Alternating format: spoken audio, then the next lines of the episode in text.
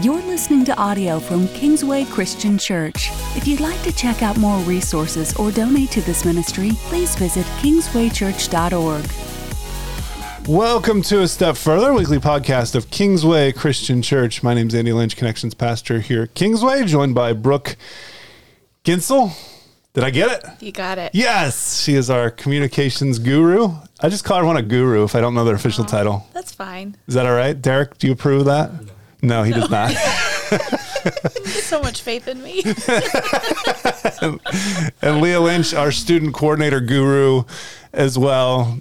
Darren and Christian call you the boss. We all know. So you keep things going. and we are wrapping up our Lazarus Life series. And so I guess an initial question that I just thought of that I didn't prepare either of you for was like how's this series been? What what's what's it been like to walk through the book and in the sermon series as you pointed at each other to answer first? what uh I I guess I'll go first. I mean, I I, I enjoy the interpretations from Matt and from Darren as we go through a book together and how it is different. It's not just them giving a book report, but they really do bring it to life. And this book in particular, I, I really enjoyed. I think it's been very practical, and uh, there's stuff in my life I'm using to to unwrap the grave clothes and to uh, really live that fulfilled life. So I, I've enjoyed it. I think it's been a good good five week series. yeah, I I think this has been one of the most eye-opening uh, series for me. Um, I mean, I always enjoy the sermons. So Matt, don't get mad at me for saying this, but like this this series has been really eye-opening for me. And ironically, Leah and I even uh, last week had a moment together where we were able to talk through just what it's meant for us to go through this series and ways in which the Lord's really moved in our hearts.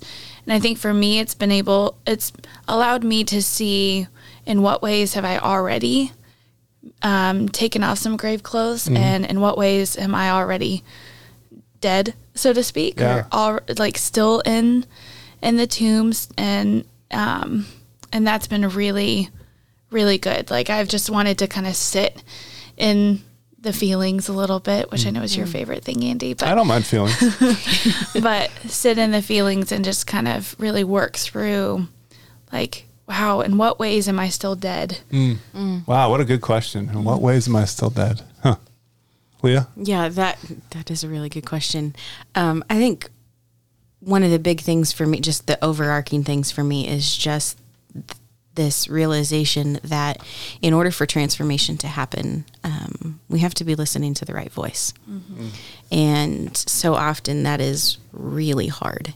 Um, and yet, if Lazarus hadn't been listening, well, I mean, he was dead, but he knew if he hadn't known Jesus' voice, you know, eh, and we talked some about the being Jesus being the shepherd and the gate and his sheep knowing his voice. And um, it's just this idea of when Jesus speaks, he speaks in uh, as the voice of love. I know that it's referenced that way in the book several times of it just being the voice of love.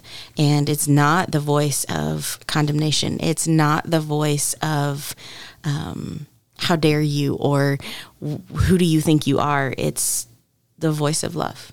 And so i think for me that's been um, a real big thing for me as i've we've walked through this series about transformation So good. Stephen W. Smith does a, great job, I think, of giving us handles so we can kind of look at our lives and, and see are we living a transformed life? Uh, chapter nine begins with f- kind of five traits or uh, five traits about what what a transformed life might look like. It's not a checklist that okay, I'm doing that, I must be transformed, but it, it gives us an awareness. And so I just want to read those, and, and if anything kind of pings you or, or sticks out or reminds you of a story, feel free to jump in. But a transformed life is a life of intimacy with Jesus, a life of gratitude and generosity, a life of danger, and a life of influence.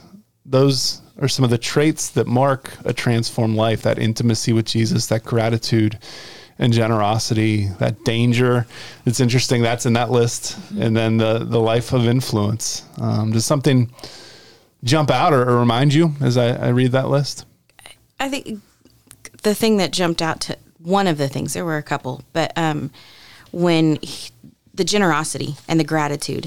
Um, over on page 179 for those of you with the actual book. I know everyone Um, is, is at home with their book out. So good. Thank you, Leah. Is the last paragraph and it starts it says gratitude marks a transformed life. When you experience a change that is beyond your own ability to acquire or manufacture it a posture of humility and gratitude is all you have to offer. A transformed person moves in gratitude because she knows what has happened to her and she realizes she had nothing to do with it. And i think a lot of times um, I know for at least myself, um, and I have to believe that I'm not alone in this, um, that as a person who is recovering from perfectionism and recovering from thinking that um, my performance dictates my value, um, realizing that it's not about just about the work that I do. Like this is something that God is doing in me, um, and that does generate um, a sense of gratitude, a sense of um, humility, um, and realizing that while I don't have anything to do with it, I've got somebody that loves me enough to to pursue me and to want this transformation within my own heart.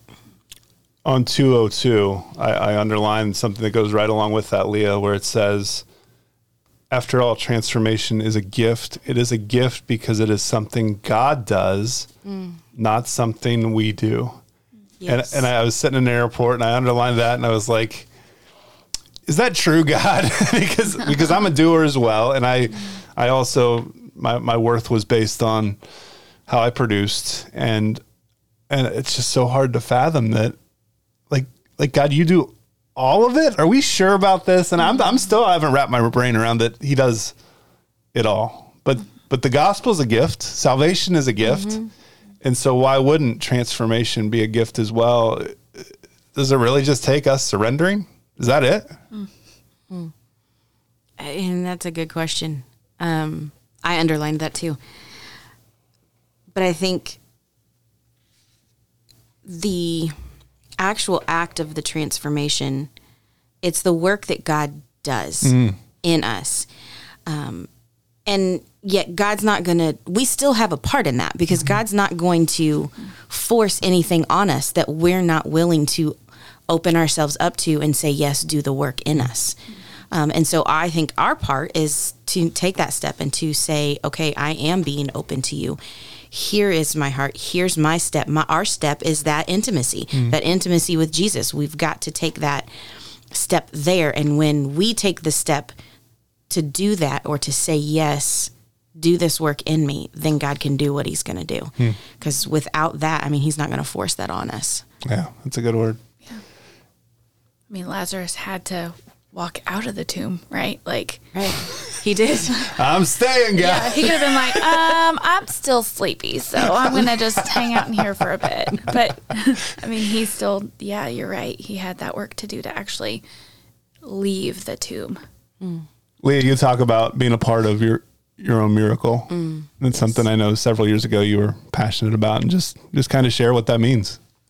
um, it was a season in my life where I was um, running, and I was not a long distance runner at all. Um, in high school, I did sprints, and I thought half a lap was going to be the death of me.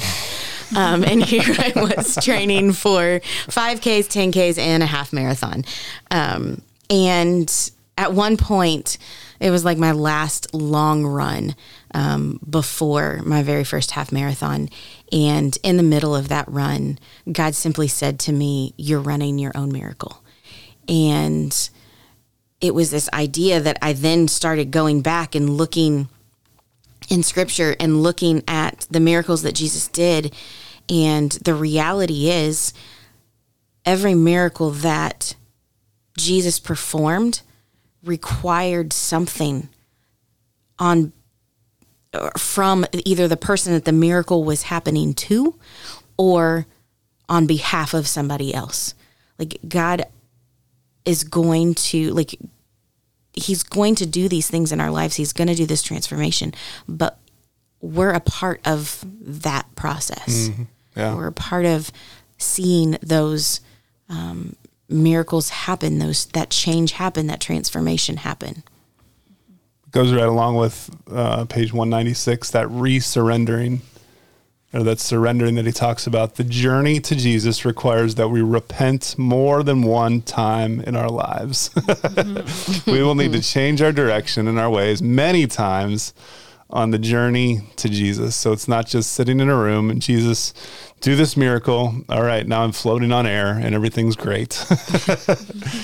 it's not like playing the harp in heaven on the cloud. That's not that's fic- that's fiction.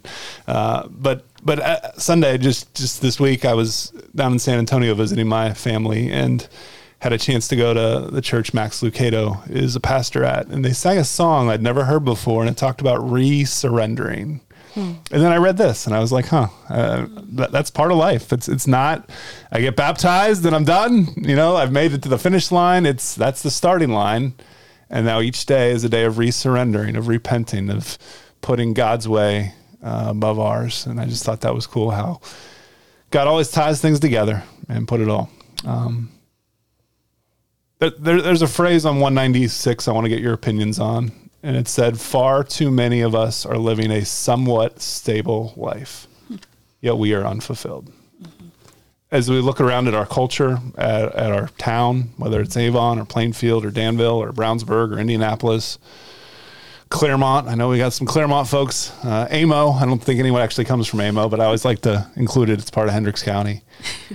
I see that everywhere. Far too many of us are living a somewhat stable life yet we were un- unfulfilled. Mm-hmm. Brooke, how do you see that playing out as well? Oh, so much in my own life. Um, it makes me think of a, kind of that idea of uh, danger or risk that comes from uh, stepping out of the tomb.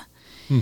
And in my own life, I am not a risk taker. Like mm. I am a scaredy cat about basically everything. Just I really am. Like I do not like risk. Huh. I like structure. I like to know what is ahead of me. Mm. And when things are uncertain, it freaks me out. Mm. I like to have control. And so that surrender for me is kind of realizing that like God, you have to give it to God and yeah. you have to take a step.